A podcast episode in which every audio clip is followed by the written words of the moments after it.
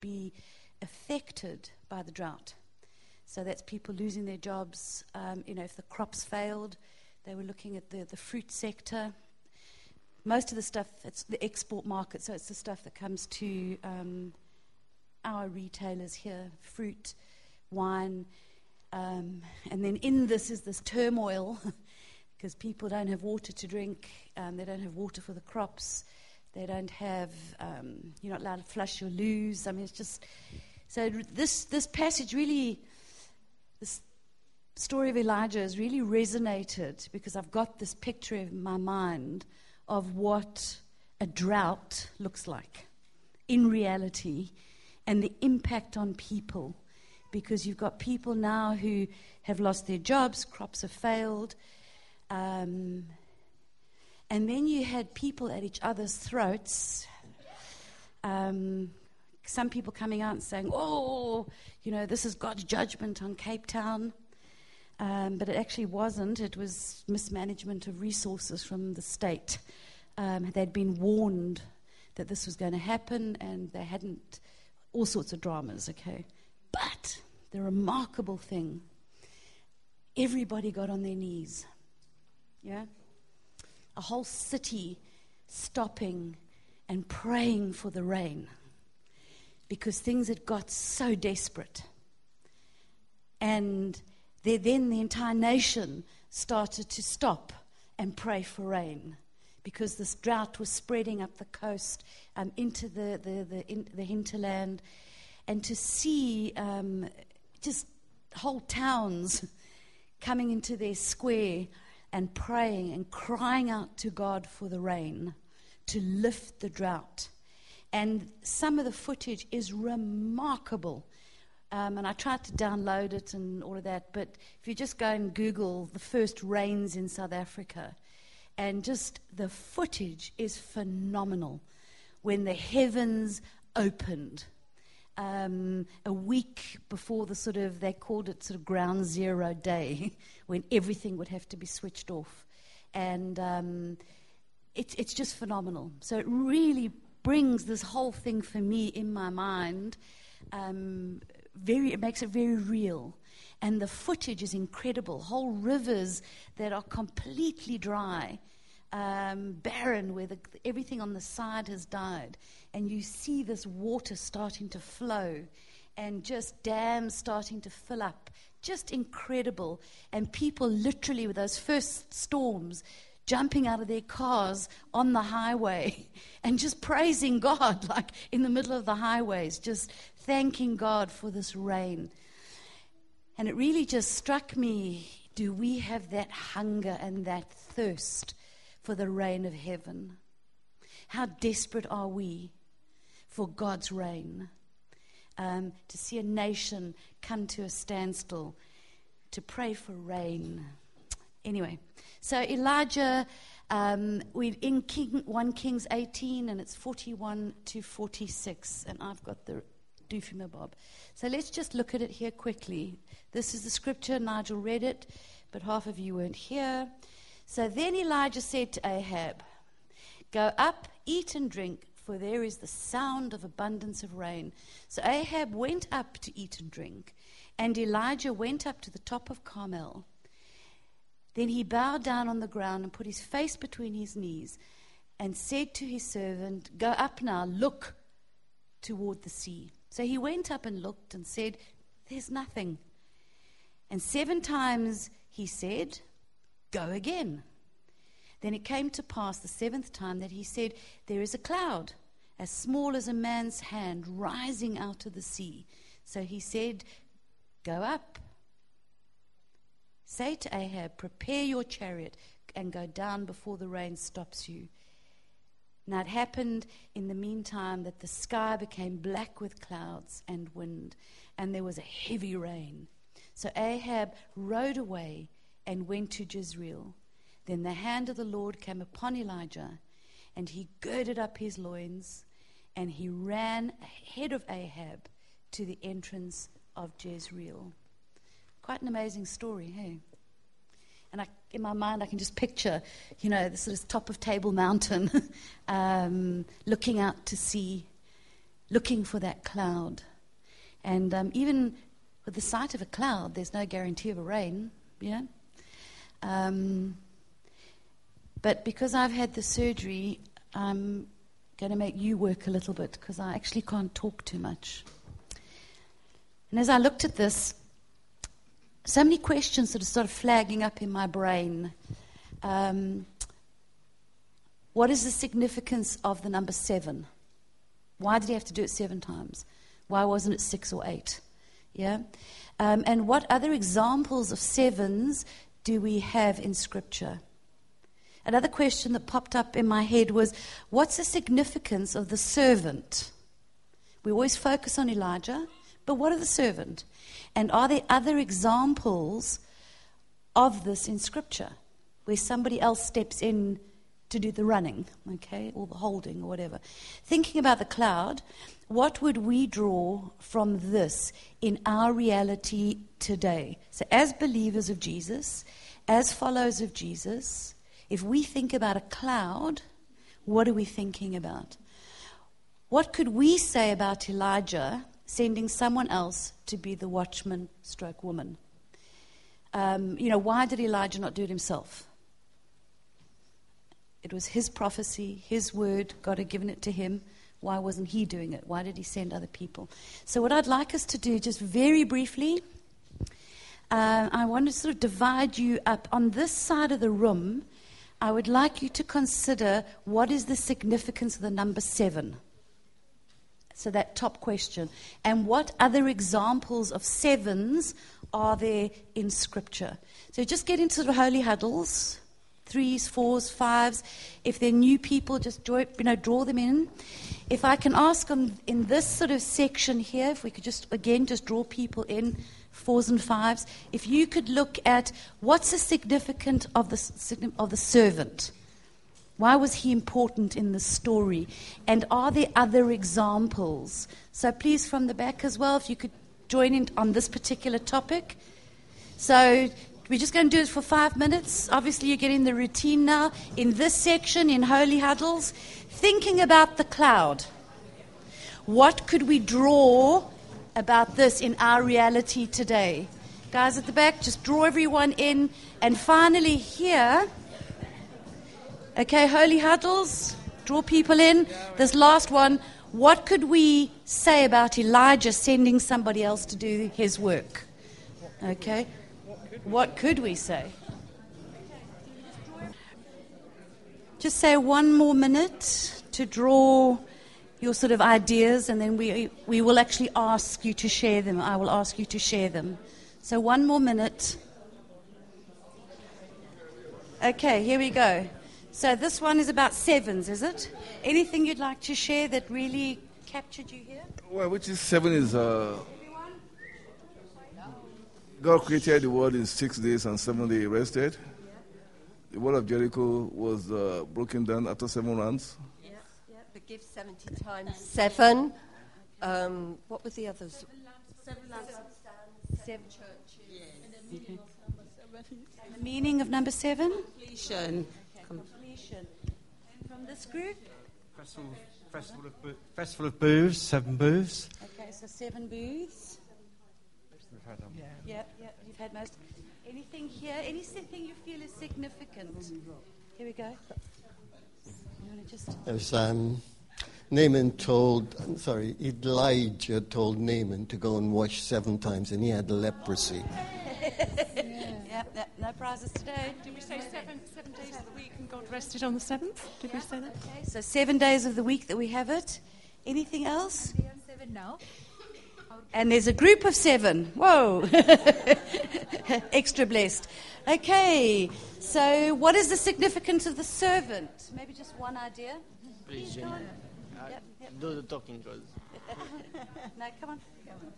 Feel free. No one, no one's watching. I'll stand in front of you. Okay. Okay, I'm thinking. Um, Elijah was so focused on his praying and he couldn't be distracted by anything, so asked for his servant to watch seven times the skies to see if it's any effect of his prayings. Um, and as um, Mm, I, I think uh, seven is uh, God's number, as you said, completion, meaning completion, and um, Okay, that's excellent. Okay, so Elijah was incredibly focused on what he was doing. Anything from this group? That's brilliant. Okay, okay. There we go. Uh, one thing uh, was that uh, Elijah was focusing very much in, inside, and uh, he also needed uh, someone who is looking outside. So God is both uh, to be found inside and outside. Also, um, that the servant is equally as important in God's scheme of things. That it, the focus is not only in Elijah, but the servant. That we shouldn't just look for one person to do everything, but we are also just as equal, and God can use us as much as. Okay. The important- Uh, the, the importance of obedience and, and being steadfast, uh, not, not to lose heart uh, after the six. Yeah, absolutely, yeah. So obedience, steadfast, importance of the servant. Anything you like, guys like to Yeah, we're thinking also of uh, witness.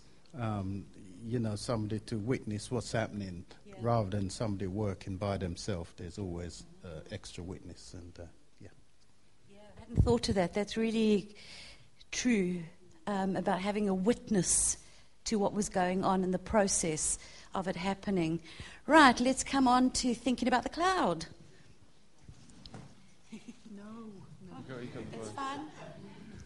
No one's watching.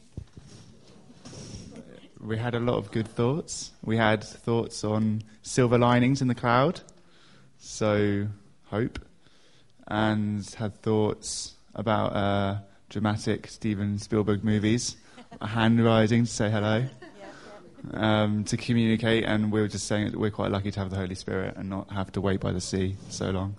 Yeah. And lastly, how the cloud was very small, but they kept faith, which is kind of reminds us of a bit of the mustard seed and having a small drop of faith. Yeah, yeah. Anything else? Okay, anyone? Yeah, all agree that. Like that one. From this group, anything that you feel? Sure, there was significance in the small hand, and um, if I was praying seven times, I'd probably be di- quite disappointed with the small cloud in the distance. Yet they had faith that that was the rain, and I think as well they were so focused through this drought, and uh, in our busyness and in our comfort, we often don't experience the drought, and we lose focus, and so we don't see the small cloud on the horizon that might be the answer to God's prayer. Very true. Anything else from this group that you'd like to add? Yeah, we thought the um, the fact that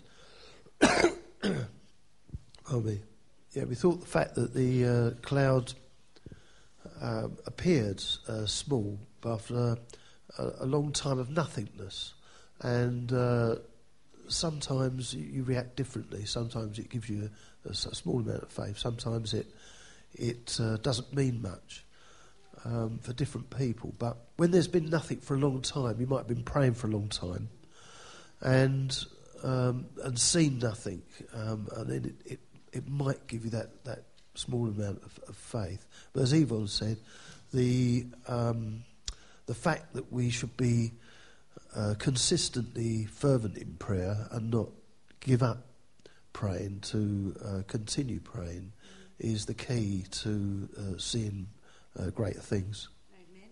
Yeah, absolutely. Absolutely. Right, let's come to the back here.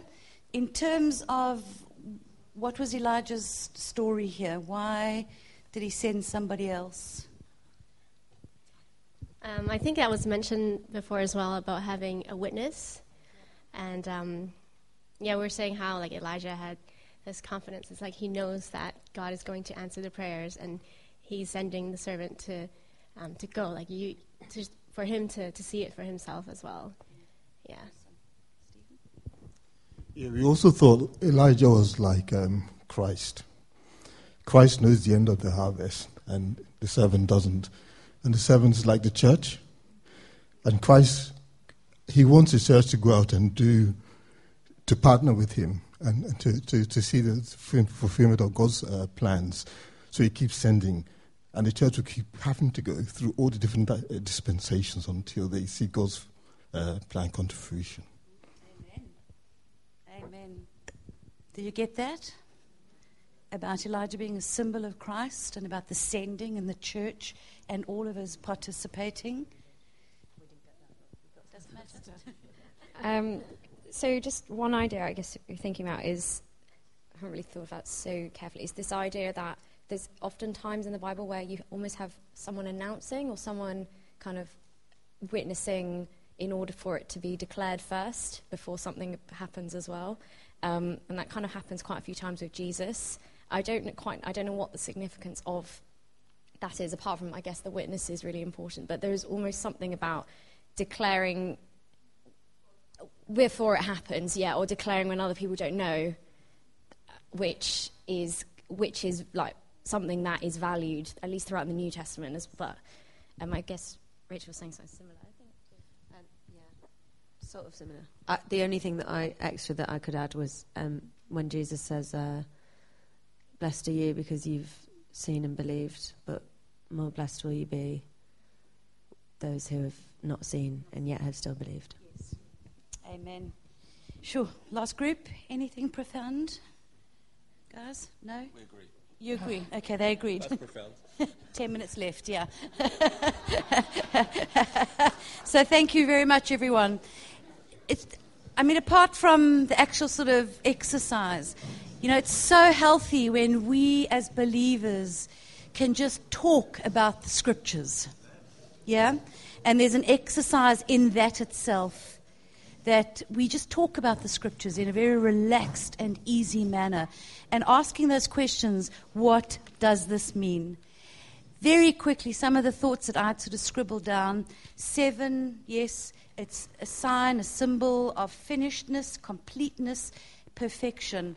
I did a bit of a trawl. Um, seven is used over 700 times throughout the Bible, um, from Genesis, Exodus, all the way through. Most of you sort of picked up a lot of them. In Revelation, seven is used more than 50 times. Seven letters to the churches, seven spirits before the throne. Some remarkable stuff and a, a really good study on the number seven. So if you, but it, often throughout the Bible, sometimes seven is seven. Okay, end of. But in in if you look at the pattern throughout Scripture, it is often a sign, a symbol of God's perfection, completeness. So there's something in there. The servanthood, again, this is just some of my thoughts. You've covered a lot of it. One thing that I was trying to think about well, what is there an example of this somewhere else?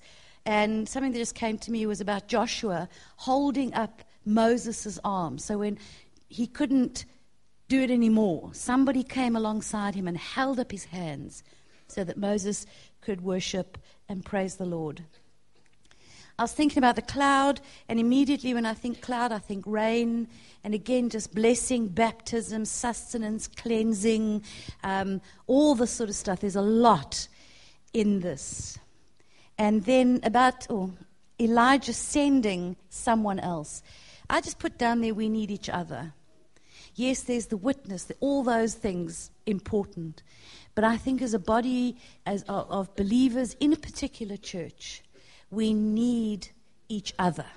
And I think this is very important. And again, I think it was raised over here about the servant. The everybody's important in the kingdom of God.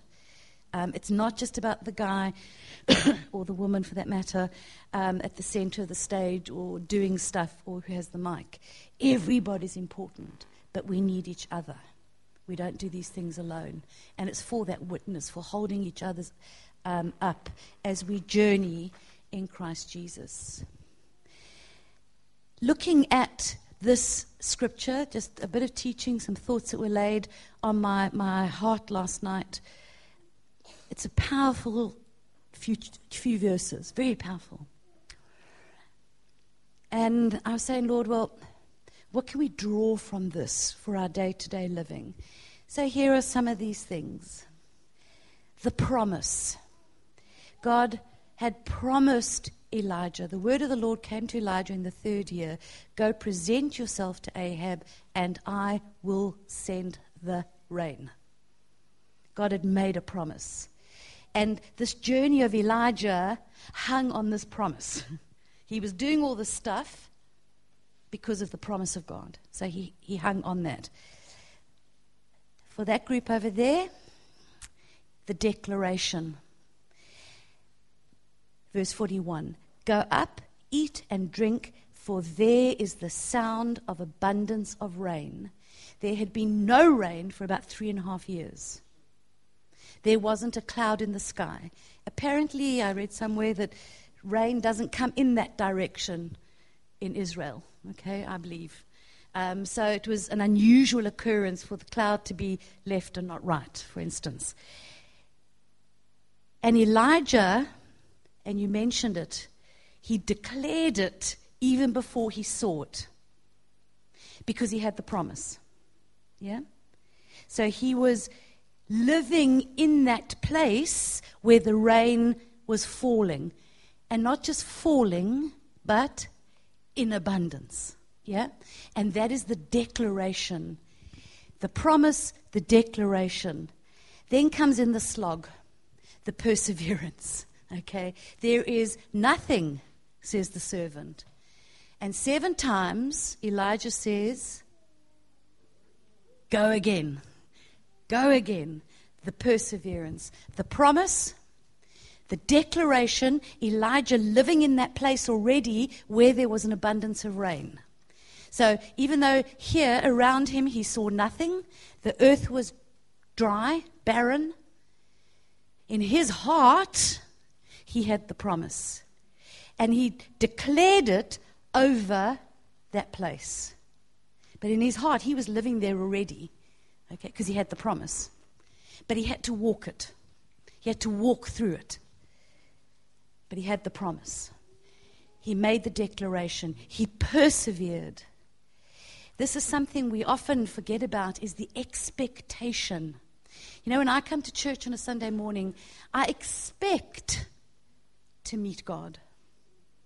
I expect to worship Him in spirit and in truth, even though I don't feel like it.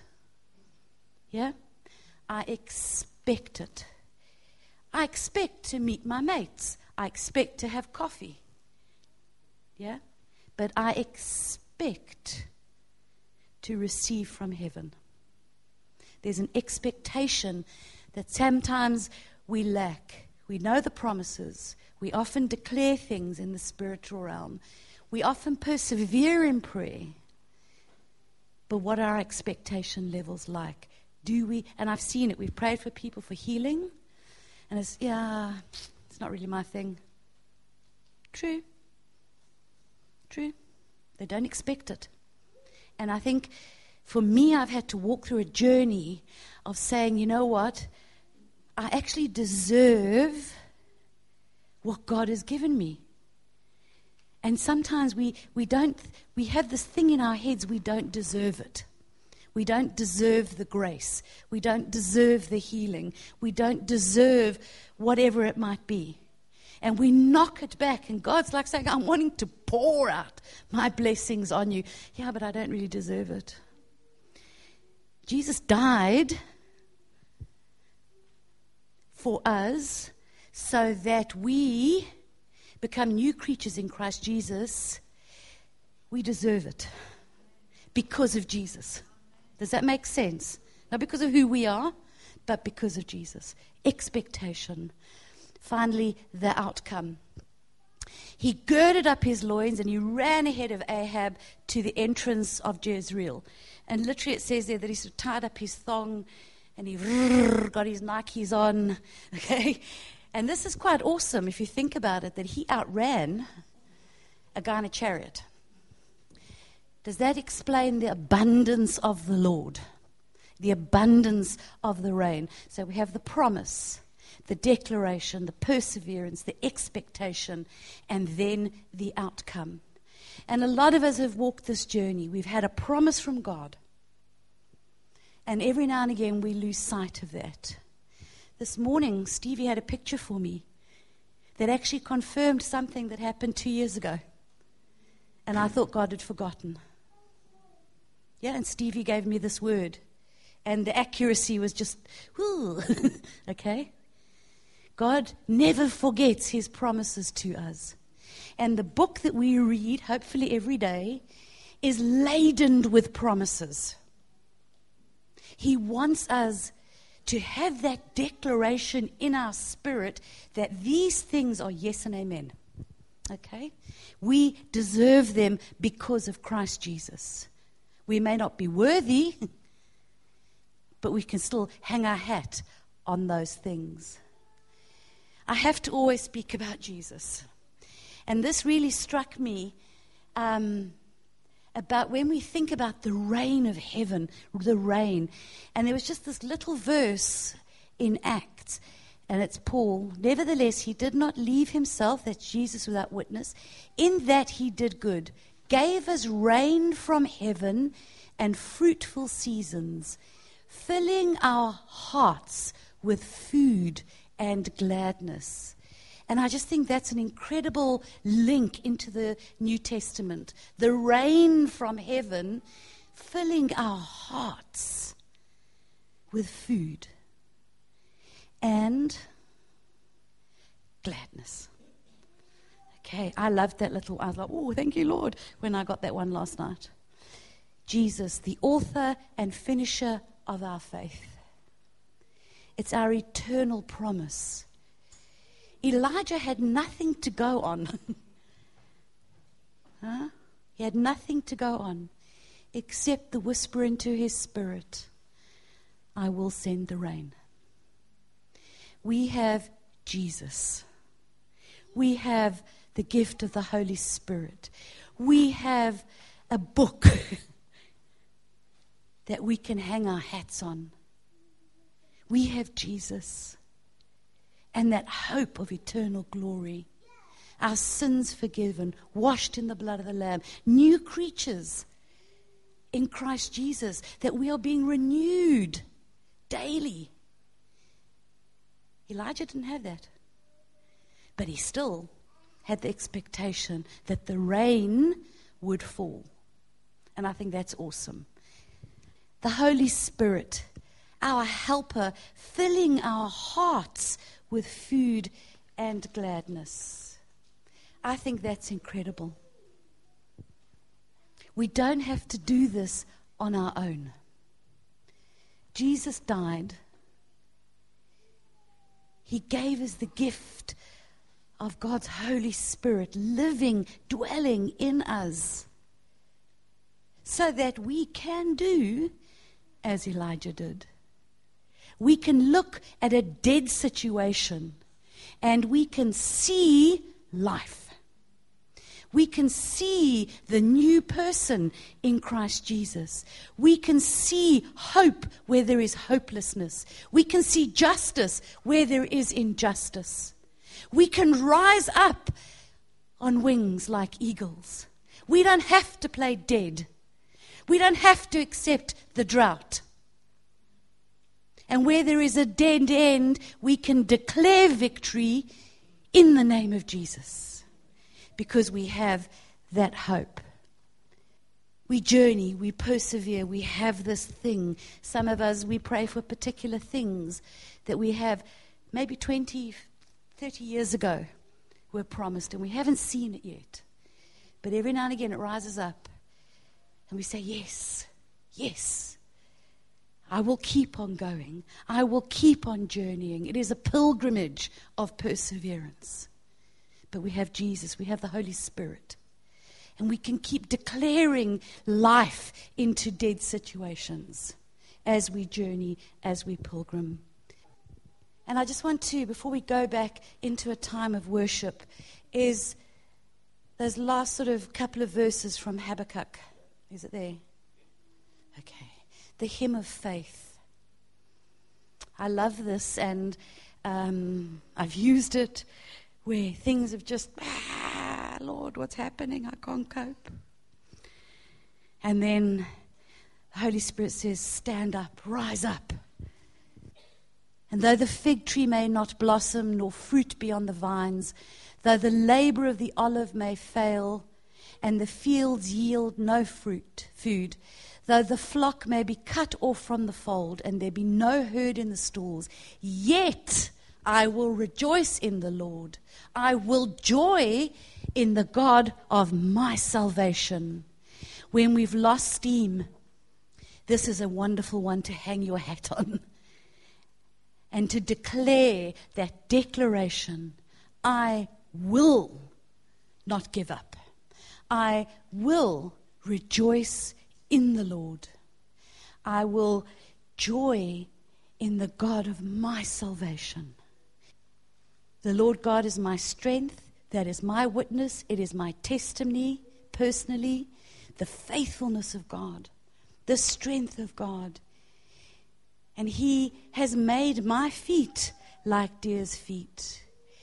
And I can testify that through Christ Jesus and through the power of the Holy Spirit, He has made me run on those hill, the hills. He has taken me to the high mountains.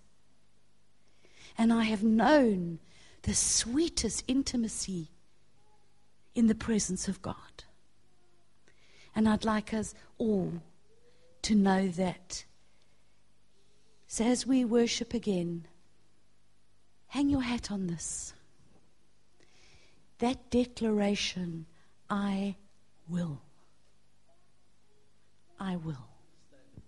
And let's do this together.